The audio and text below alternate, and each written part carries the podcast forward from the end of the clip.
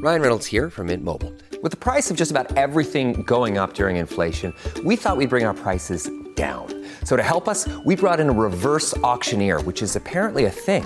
Mint Mobile unlimited premium wireless. Ready to get 30, 30, bit to get 30, bit to get 20, 20, 20, bit to get 20, 20, bit to get 15, 15, 15, 15 just 15 bucks a month. So, Give it a try at mintmobile.com/switch. slash $45 up front for 3 months plus taxes and fees. Promo rate for new customers for limited time. Unlimited more than 40 gigabytes per month slows. Full terms at mintmobile.com. Welcome to the New Books Network. Critics of globalization come in many forms, from environmentalists to trade unionists. Uh, but we're discussing today one rather misunderstood aspect of globalization regionalism and its relationship with that. It's all discussed in the book The Globalization Myth Why Regions Matter by Shannon K. O'Neill. So, welcome to you. Thanks so much for having me. And you're based at the Council on Foreign Relations. I am based in New York City. So tell us, you've written this uh, book about uh, regionalism, and I think it, probably if you could just give us a, a, a, sort of big picture history of global trade, maybe since the Second World War, you know, just what is the big picture of what's happened and what's changed since the war? Sure. Well, you know, I, the title of the book, The Globalization Myth Why Region Matters, comes from looking at trade and money flows and movement ideas and people over this last 40 or 50 years. And as I delved into the data behind this, what you find is that globalization isn't as widespread or as big of a juggernaut as we usually think.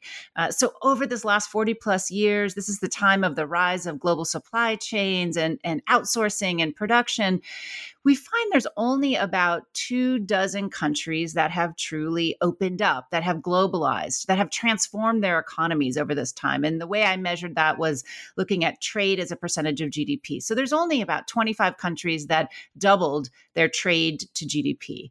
You know, on the other side, we see dozens of countries, 89 countries, where trade as part of the economy stayed the same, it stagnated, or it even decreased. So you have a number of countries that deglobalized over this last 40, 50 year period. So that's one side of, of what the data tells us. The other side is that when companies went abroad either to buy you know supply to find suppliers or to find customers they didn't usually go to the other side of the world. They didn't go global.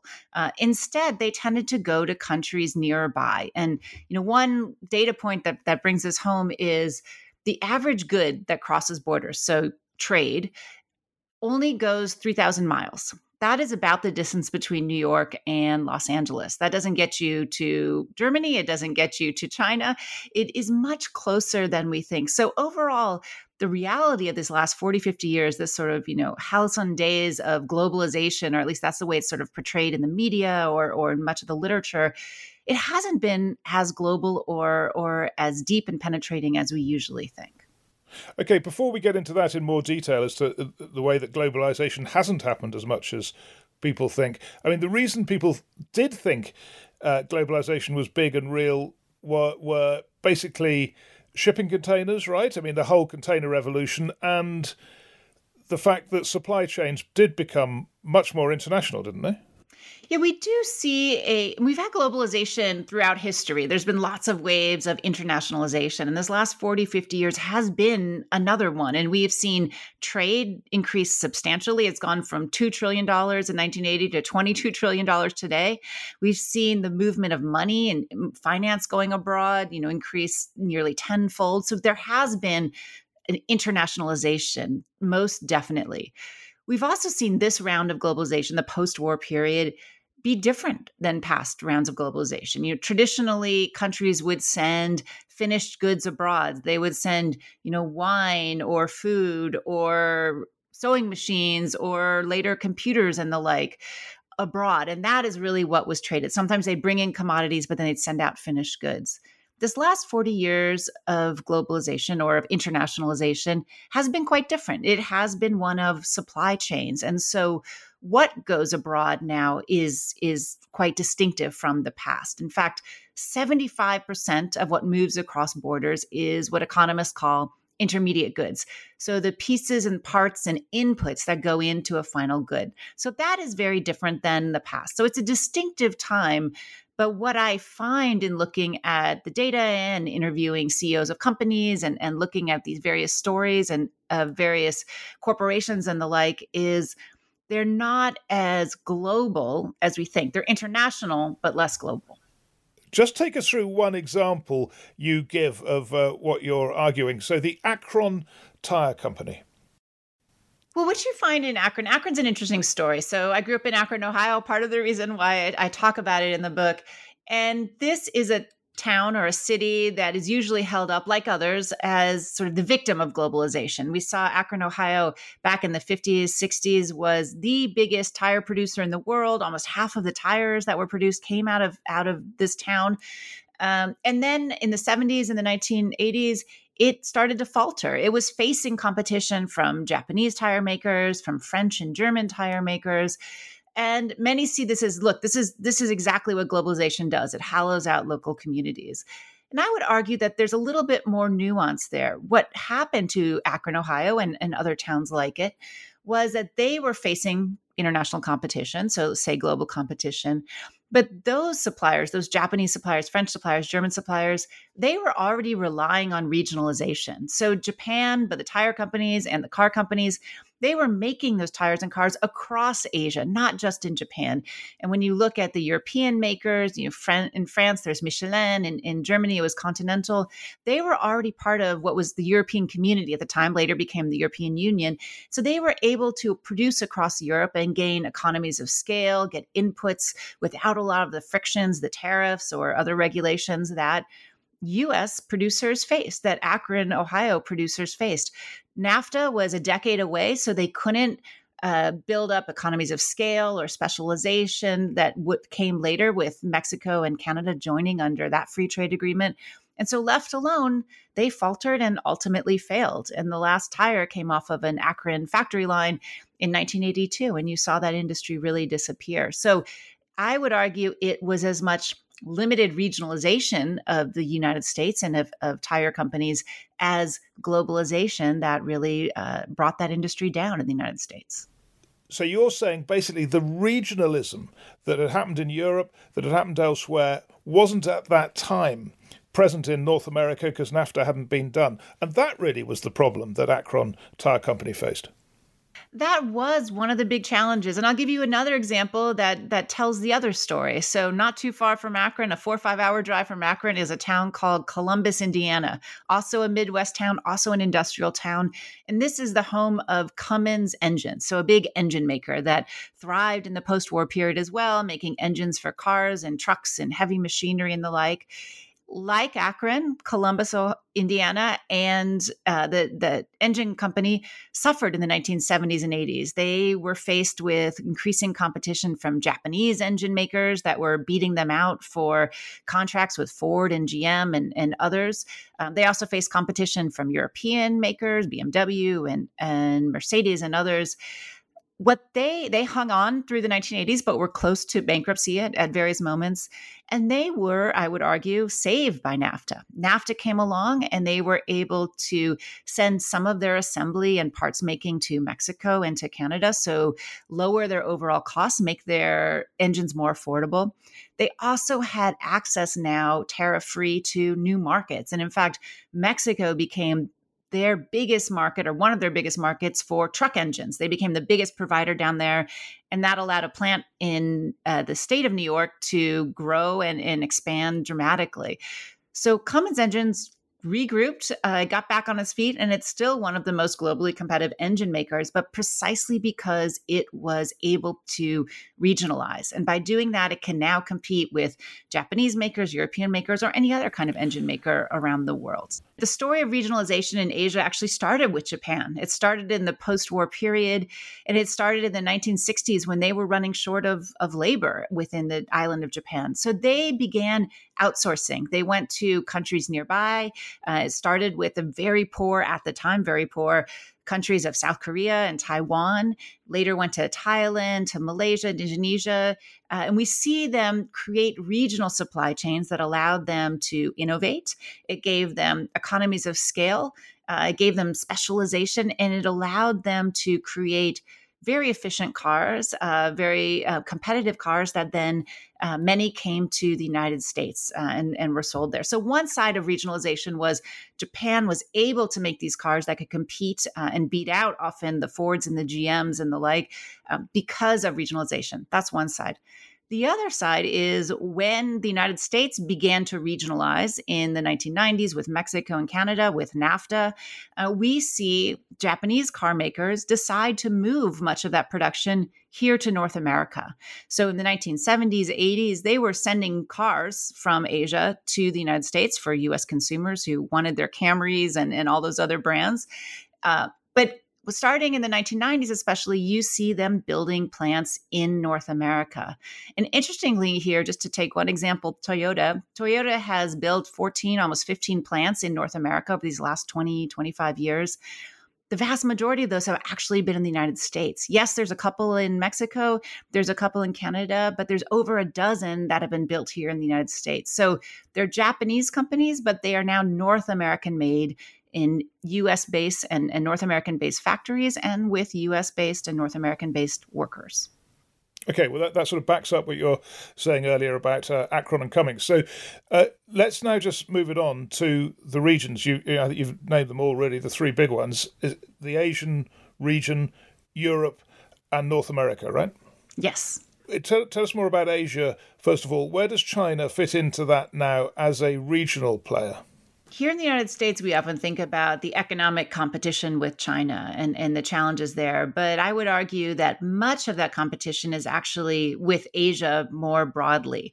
Uh, so we can leave aside for a second the national security issues and, and semiconductor chips and these other sorts of things, which is another another kind of story. But overall, the commerce that we've seen expand from China and the imports from China is in large part because they're being made across Asia. So, you know, all of your electronics and your computers and your iPhones, all kinds of clothing and apparel and, and shoes and, and textiles, all kinds of furniture, all these sorts of industries that Asia has grown to become a very big player in is Asia more than it is China by itself. And you know, one thing I found in doing the research for the book as I think one of the biggest stories of regionalization over this last 40 years is the integration of Asia. So you look back in 1980 and intra regional trade in Asia, so trade between Asian countries in 1980, was about 30%. Today, it is 60%. It has doubled in terms of the ties with each other. A big part of that is this production. They make things across Asia. Uh, they've also more recently started to sell to Asian consumers as as middle class has grown in those various countries, as economic wealth has grown. Now they are the final destination for a lot of these goods. But I think the big story of regionalization, Europe is very regionalized and, and the most regionalized in terms of its sales. Two thirds of, of trade and money and, and movement remain within the European Union. So they make things together and they sell things to each other. But Asia is where you see the most dynamism, I would say, and this increasing regionalization. That is the story of Asia that I think is often untold over these last 40 years. You're saying that Europe's ahead in terms of the amount of inter region trade, but is it also ahead in terms of the, it must be surely, the sophistication of the rules, you know, common rules and the single market and all that stuff? I mean, that's that's ahead of everywhere, isn't it? So Europe took a very different model to get to this integration. Europe's was very top down, as you say, and you know most big European cities have a treaty named after them, whether it's you know the Treaty of Rome or the Treaty of Nice or the Treaty of Lisbon or of Maastricht. And you saw over these 30, 40 years, Europe knit itself together through treaties that lowered tariffs, that lowered regulations, that created one passport, that created almost one currency and the like. Asia took a very different model, and treaties really have very little to do with it. This was an integration led by CEOs, by companies going out and, and outsourcing and, and setting up production in neighboring countries. It was assisted by governments, by bureaucrats, particularly through overseas development assistance. They would build the port that would connect uh, the home country to, to the new place, or they'd build a railroad and the like but it wasn't about free trade agreements. And in fact, by the time free trade agreements start hitting uh, Asia, most of this integration was already in full force and, and moving forward. So I think what it tells you is you don't necessarily need that top down view. There's different ways to get to this regionalization, and it can be as strong and as important uh, in terms of you know economic or commercial advantage. And, and just uh, one word on, on the UK and Brexit. So you know, Brit- Britain left that uh, that regional trading bloc. Uh, from your perspective, you know, was that as a, a you know a, a, crazy decision, or uh, can Britain fit into this regional world now? You're already starting to see the costs for Britain in terms of leaving this union and, and how it's left on the outside. It now has to pay some of these tariffs. It has to deal with regulations that, that other countries outside of the union face. Uh, it has all sorts of challenges there in terms of financial flows and the like. And it's costing the, the British economy. And what I would say in, in the research that I did is you see commercial advantage and real economic gain. The you know quote unquote winners of globalization over these last forty years, uh, I would argue, are actually those that regionalized, and the UK had been one of these. But by pulling itself out of the region, it puts itself at a commercial and an economic disadvantage, and we see this on you know day to day and and those that can't sell into the EU as easily as they could whatever kinds of industry they're in.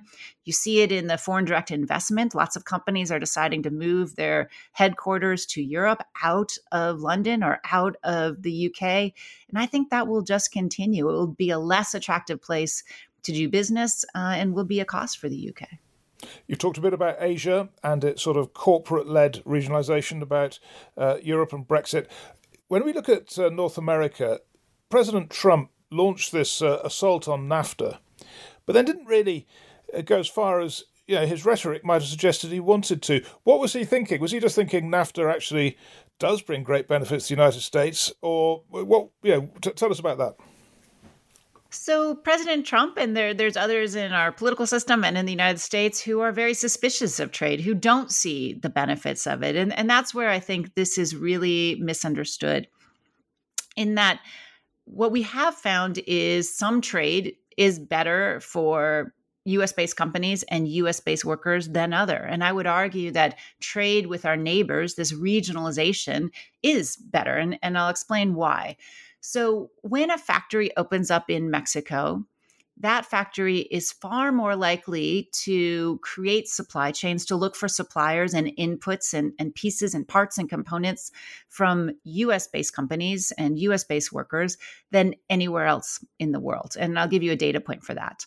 When an import comes in from Mexico to the United States, so Mexican imports to the United States, on average, 40% of that import was made by US workers. The value added was made by US based companies.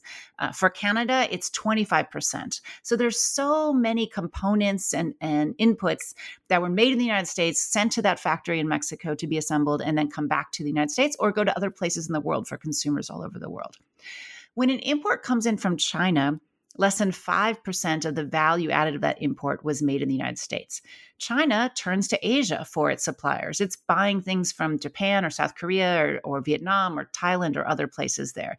So there's no benefit or very little benefit to US based workers. So, you know, Trump was saying NAFTA was the worst agreement ever and, and trying to kill it. But actually, it's the best agreement for US based workers. If you want to create more jobs here, having trade agreements with those nearby, and particularly with NAFTA, is going to make sure that your components, so the things that you make here, get fed into those regional supply chains. And then the next benefit I just add to this is not only does it allow you to create more affordable and high quality products for for the US or for Mexico. Mexico and Canada in particular have access to 60% of the globe's GDP through free trade agreements of theirs. So they have preferred access to 60% of the world GDP. The United States actually has very little preferred access where it doesn't face tariffs or, or extra regulations it has access to less than 10% of the globe's GDP. So if you're thinking about a US based company and the workers in that company, and you want to access the you know 7.5 billion people that are out there outside of, of North America, having factories in Mexico or, or in Canada allow you to do that. It allows them to export under their trade rules, which are much more favorable if you want to reach the rest of the world. From time to time, there have been champions of bilateralism, haven't there? Uh, remember Zulfikar Ali Bhutto was a big fan of bilateralism rather than regional organisations or even global organisations. Uh, is anyone championing that? Have you? I mean, have you got a view on that? So sometimes bilateralism can can lead to to big benefits, and there's lots of issues that are so thorny and difficult that it makes sense to approach on a bilateral basis. You know, today uh, there are many of those issues, as we know, between the U.S. and China, and there's you know, very strong reasons to have bilateral talks there when you get to these economic issues and particularly commercial issues that that I'm talking about here, I do think the the broader economies of scale are are useful, and often that means bringing together groups of countries. When you have huge economies like the United States or China, perhaps it's it's less important that you bring lots of nations together. But as I think about smaller countries, and particularly the dozens of countries that didn't benefit from this last round of globalization. They were really left on the margins of the creation of global supply chains, either just sending out commodities to to other countries or buying the finished goods back in. They didn't get to participate in in this regionalization of production or or production more generally, international production more generally for smaller countries, I do think regionalism is vital. If they're going to climb the socioeconomic scale, if they're going to gain new technologies and become more sophisticated in terms of their economies and then provide better jobs and more prosperity, this is really a vital step on on that ladder. They need to combine with other countries and here a larger group of countries is going to be better for them because they're going to be able to get to these economies of scale. And, and you know just an example of, of those that have done it you know you think about europe and the 27 countries within the european union. Very few of those countries would be able to go it alone and have the you know the global competitiveness that they do have if they had not joined this region how much of this is to do with the cost of moving goods physically? You know, if you took, let's say, accountancy or some of these service sectors where you can do it pretty much online, is the logic that those sectors should be more global, could be more global, that the costs that are encouraging the regionalism you're talking about are mainly associated with physical goods, or is that wrong? So those costs, as you you mentioned with containerization, those costs have come down significantly over the last 30, 40 years. And we also see almost no cost to virtual communications. We're all talking by Zoom and you can talk to somebody, you know, five miles away or five, 10,000 miles away through, you know, over Zoom. So it shouldn't matter, but interestingly, it does. And in fact, McKinsey did this survey of, of hundreds of, of different companies before COVID, before a lot of, of these issues. And what they found is that they actually dub it, they call it the globalization penalty. And so what they found was that companies that went abroad, that internationalized, gained. They gained profits, their operating margins got better, that there was a real advantage to going abroad. But the further away they went, uh, the more uh, that those benefits diminished. So they saw their profit margins decline, actually. Uh, so they found sort of a Goldilocks middle: go abroad, and and it's better for your company. Go too far away, and and you start to see your profits and your benefits decline. And it's hard to say why. Some may be uh, the cost of distance, not just in the physical, you know, the actual cost that it costs an extra dollar or two or five to to move those extra miles. Some of it may be the time cost. Uh, you know, you see this in fast fashion or in, in other industries. If something is on a boat for six weeks or eight weeks, rather than being in a store two weeks later, there's a, there's a cost in terms of orders. But there are other, you know, somewhat intangible reasons why that distance matters. And we see this in our day to day lives. You know, we could talk with somebody on the other side of the world, uh, you know, and become friends with them, but we really don't often, right? It's issues of language, it's issues of trust uh, in business, it can be issues of different legal systems or accounting practices or things. So you add costs and trying to understand the way business is done in those places. Uh, it is about building teams and and you know, having complex uh, supply chains develop and the like, where you really need people to communicate clearly and transparently and effectively across space and time. And it's harder than we think. There's still a human element within here. So that's a long way of saying that distance matters, but it's other things within distance than the the actual cost of putting something on a ship or on a plane. Yeah, and and just uh, trying to find a, a counterexample to what you're arguing. If if I raise the case of Bangladesh, would I would, would you say to me, oh no, Bangladesh is getting all its sort of local supply chains regionally, and that's why it can produce all these goods that sell globally, or would I be right in saying, you know, Bangladesh has got local production of textiles and so on, they're ordered in the West, and that is a real example of a globalization win for Bangladesh? So I'd say two things here. The argument I'm putting forward, or the way I see this, is it's not as if there's no globalization. Of course, there's globalization, and we can point to very high profile companies that are truly global. You know, Boeing sources from 58 different countries, so you definitely see that. Um, what I would say is, alongside those very high profile cases like that, there are thousands, tens of thousands of companies that did internationalize, um, but just went nearby, just went next door within its region. The other thing I would say, and this is back to the interplay between intermediate goods and final goods, is that yes, Bangladesh has become a major source of, of fashion and, and apparel that goes out to the world they buy the synthetic thread that goes in there from China or from their neighbors. They also, the weaving might happen in Thailand, the dyeing might happen in Malaysia, and all of this comes together in assembly in Bangladesh. So you see very strong regional apparel supply chains across Asia, which Bangladesh is often a center and an assembly spot. Um, and then their customers might be out in the rest of the world and be globally out in the rest of the world and often are. But it's this intermediate goods that are 75% of all the trade that's happening. That's where you see the regionalization of which bangladesh is is at the center or is a, is a strong part is in the production if not the actual final consumer sale. So so let me ask the question like this same sort of question really. Which is the best which is the most globalized economy on earth that's a good question. You know, I would say the most globalized economies are probably uh, the more traditional economies um, that produce raw materials. So the Saudi Arabias or the UAE or others that are sending right. out oil right. and gas, those are the most globalized. They're sending things out. But when you start getting into manufacturing and services and sort of higher value goods or where you have value added to those goods, that's where this regionalization tends to kick in because you see those goods by creating them across various countries, but countries that are tied to each other and often regionally nearby, that's where you see them become most competitive and beat out other competitors that are either trying to do it by itself um, or their supply chains are stretched so thin across geographies that they're no longer as competitive. We've talked about uh, Europe, Asia, North America. There are you know regions in the world that haven't taken off, and I wonder how much of that is down to you know a failure of imagination by governments in those regions to to do what's necessary to get those regional trade agreements and so on. So perhaps we can go through those one by one. Africa, I mean, there are so many factors uh, explaining Africa's lack of development. How important is a failure to regionalize?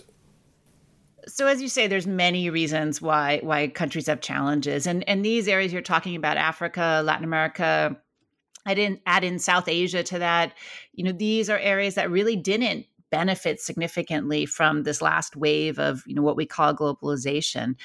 I would say that I think regionalization is a big part of that. When you look at the trade or investment in these various places, only 10, 15% goes to their neighbors the vast majority is going out to the rest of the world and and what that means is they often end up on the ends of supply chains so they send raw materials out commodities and the like out and they bring back finished goods you know whether it's from china or or the us or europe or the like it's finished goods that come back. So they never get to become part of that middle part of the supply chain and that's the part that has technologies that's the part that has a lot of learning by doing for for labor um, that's the part that you know increases sort of managerial skills and and really is is this learning process that allows you to create more sophisticated goods allows you to innovate. Um, and so, what you're seeing too is that these countries, while they've stayed sort of on their own and not regionalized, they're facing regionalization in other places. And, you know, one of the big challenges for Africa and, and for Latin America, I would say, particularly South America, because uh, Mexico has tied into to the US and Canada, is what economists call premature deindustrialization. So these are economies that are still middle income economies, but they're losing their manufacturing sector. And, you know, one example, Brazil it's seen manufacturing fall almost 10 percentage points as part of its economy. So huge decline. And much of this is it's being flooded by goods, I would argue, made regionally elsewhere, and it just can't compete. The local industry just can't compete. And so it's beginning to disappear. Um, and that I think is the real challenge. Is there's lots of things Africa, Latin America, South Asia need to do to to to grow and and to to see you know real economic uh, prosperity. But this is one path or one element that would help them in that direction is regionalizing. Yeah, the, the, the, you're mentioning Brazil reminds me. I, I, wanted to ask about BRICS. You know, there was all this talk of Brazil, India, Russia, China, wasn't it, as being almost a region, you know, but not geographically close to each other. And and uh, I get the impression there's much less talk of that now. So does that that back, that backs up your argument? Does it? that BRICS didn't really work like that. It is. I mean, the BRICS, it's interestingly, was created by a Goldman Sachs banker, this idea that these countries would come together and be the next powerhouses. And, and there are reasons why they're there uh, and quite important. But I would say the economic side, the commercial side, didn't play out the way perhaps it was envisioned. On on global, you know, security issues, on big issues like climate change and the like. These are really important countries that need to be part of the discussion. But they they never came together in a commercial sense um, that I think was once envisioned. And I do think precisely because of the pull of regionalization. These are widespread and, and global countries, not near each other and not tied to each other through free trade agreements or the like. Um, and so you don't see that concentration um, that was once envisioned. Now, uh, if uh, I can't remember what the um, South American Regional Organization is, there is one, isn't there? There are there's over a dozen of them yeah, that have that have come together and yeah. there's been an idea of regionalization since the 1960s that they should all come together and and this is the path forward and particularly on the economic side but very few governments have actually done anything in concrete terms to to make that happen. Uh, this is a region that you know the infrastructure does not tie countries together. In fact, there's only one railroad crossing between Argentina and Chile. You know, there's very few roads through the Amazon that would tie Brazil to the Pacific countries of of Ecuador or Peru or, or Chile. So we don't see the physical ties. Uh, and we don't really see the treaty ties. You know, unlike Europe, we don't see a lot of free trade agreements or or really comprehensive free trade agreements that would pull these countries together. Uh, and so we haven't seen they've sort of gone it their own on on the economic side, on the commercial side, and in that they've they've muddled through rather than really thrived. You sort of answered my question there, which is, which was you just mentioned two things: transport links and free trade arrangements. Are those the two main drivers of regionalism? A successful region? I think those are two big drivers. Uh, the other is uh, thinking about workforces, thinking about education and skills and the like. Um, and then a final one, which is less about setting the rules or, or setting the roads and rails and the like. The other is to think about the economies of scale. And so I, will give you an example today. We're looking at a green transition around the world. We're looking at new green commodities, you know, the lithium and manganese and cobalt and copper and things that go into electric vehicle batteries and the solar panels and all these sorts of things that the world is going to need. And South America in particular is has a bounty of all of these uh, various commodities but it's hard to imagine a country like chile of you know 18 20 million people or peru that's not all that much bigger being able to set up a whole industry of, of lithium processing or rare earth processing. This is something that if you're going to be economically competitive commercially competitive you'd need to do across countries. You need to have that larger market uh, in terms of access to labor, in terms of access to capital, and in terms of access to the natural resources, in terms of to the markets that you can get into and tap as a company um, and and looking out to the world. So if you know Latin America or South America wanted to take advantage, or, or, one way to take advantage of this this push for green commodities that's about to come or is already coming, is to think about regionalizing, to think about setting up those processing plants, the mining, the processing, the other parts of this chain across countries, because I think that would make it much more attractive and bring capital, but also bring know how and technology to the region. The kinds of things that they're trying to do. Here's a place to start. Yeah, so so that gets us on to the future and the, the, the trends here, and you know, in one sense, there's a there's a if you, you know, it depends on your time scale, doesn't it? But if you go back uh, over the centuries, the, the the trend towards globalization is definitely there. But you're pointing out that it hasn't gone as far as many think. I'm wondering if you're actually going further than that and saying things like environmental concerns mean that there's actually an advantage in regionalism and there are drivers that are making regionalism more important. I agree with that. I look at this last decade plus, even before COVID, and I think COVID just accelerated trends that, that were already underway but we see climate change reasons uh, for more regionalization, both in the natural disasters that are happening, the rising seas, these sorts of things make make transit more difficult. Uh, we also see the reaction to climate change, people putting in carbon border adjustment taxes or other levies for every extra mile you go, you need to pay a tax because it adds to the global carbon emissions. So that is limiting the distance or the benefits of, of long geographic distances you see the rise of automation, particularly in manufacturing, but in other areas. And so that means the low cost wages that once drew people to China or other places are, at least in some industries, less important than logistics and time to market and the thing. So that also has a regionalizing tendency. And then I'd add in the geopolitics. We're seeing a, a, growth in in you know hostilities and distancing between the U.S. and China, and so add in all of these factors. And right now, you're really seeing a, a once in a generation fluidity to supply chains. You know, companies and boards of directors are all talking about do we stay where we are? Where do we put our next factory? How do we think about this? And many of these factors will lead toward more regionalization for that next factory or that next investment, I would say. Um, and so there's an opportunity for those countries that didn't benefit the last time that didn't really become part of this to to jump in because there's movement that's happening. Um, but i would say over this next decade is when companies will reset their supply chains. Will figure out how to deal with automation climate change demographics geopolitics and these supply chains tend to be pretty sticky once they're set up because you have trust build up you have suppliers you have a way of doing business and it's costly to try to go figure out a whole new way of doing it yeah. So if you were advising companies, is there one particular, yeah, and, and telling them, look, you should be thinking about regionalism much more and you know, take it seriously and this is where the trends are and so on. Is there one sector in, in industry or services which you would go to first saying, look, you particularly are going to be living in a regional world rather than a global world? So, the sectors where you're seeing that already are the ones that the United States, China, and Europe in particular have deemed national security sectors. You know, those where they feel like they must have control or capacity uh, either at home, so reshoring, or within those that they can trust, and often that is is neighbors and regionalization. So we see this in semiconductors, where you know we're seeing governments pour hundreds of billions of dollars to try to control those supply chains. We're seeing it in electric vehicle batteries and, and sort of these green transition technologies the same. They want to make sure they have access to the technology of the future.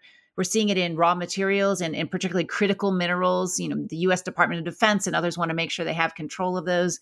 And i would say we're also going to see it and beginning to see it in pharmaceuticals and medicines and medical devices after covid people want to make sure that they have access to basic medicine. So those are the areas where you are seeing governments pouring tens of billions of dollars, hundreds of billions of dollars behind. Uh, so there's incentives to move.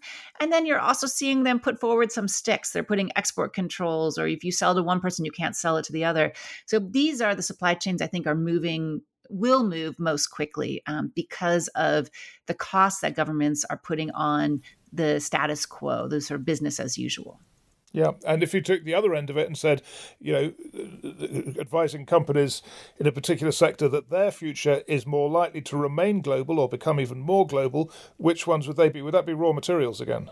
raw materials is is is obviously one of them because some place some things are just made in certain places right oil is produced in in certain places and and not in others and and there's a sunk cost there um, there are other ones that are not national security concerns, but also I think there's some flexibility here, and there's different models that work. Uh, so you can have, you know, the race to the bottom and go for the lowest wage workers and and production, or you can do it in a different way. And you know, one of the most interesting companies I found in in doing my research was um, the company Zara, which is a global fast fashion brand. It's actually the biggest fast fashion brand in the world. They sell half a trillion dollars worth of clothes every year. They also have the highest margins of any fast fashion brand. So they're the most profitable, all of them. And the way they do this is not by producing in Bangladesh, they produce almost all of their clothing in Europe. Uh, so this is a place with higher labor costs, with worker protections, with environmental safeguards and the like. But they manage to be the most profitable by producing there, and they have this sort of high equilibrium way of making things where they use a lot of automation. Um, they make in small batches. They don't make you know hundreds of thousands of t-shirts or, or pants. They make smaller batches, and they get to market much faster. So they don't have to discount the way many of those who you know are waiting six, eight weeks for a boat to get across the Pacific to U.S. markets or other markets. So there are different models here that you can play out, and some of them, you know, make life better for the workers uh, or the companies that are involved there too. Well, look, thanks very much for talking us through. It's a very good topic to write a book about because tra- trade is sort of uh, such a driver of wealth, isn't it? And and and so important, and yet not often, uh, yeah, not many academics or policymakers devote themselves to just focusing on the nature of trade and the trends in trade. It seems to me. Do, do you think that's fair? You know, we've seen over centuries trade has brought great wealth. We've also seen that it creates great disruptions. And I think our time is is no different in that. But what I do see, and, and one of the reasons that I really got into this topic and started looking at it five plus years ago is the global economy is really undergirded by these supply chains. And when I first started looking at it, nobody really talked about them. Obviously, now we talk a lot about them because we want to know if our, you know, holiday presents are showing up and and you know where where the thing we ordered, you know, many months ago has has appeared or not. But this really is something. What we found over the last forty plus years is that it is incredibly profitable uh, and affordable to create these international supply chains. So i think they're here to stay. Even as as i look forward the next 10 20 years i think we're going to see a, a change and transformation in in where they are and and how they work. And the future is regional. Indeed. Okay thank you very much for telling us all about it. Thank you so much for having me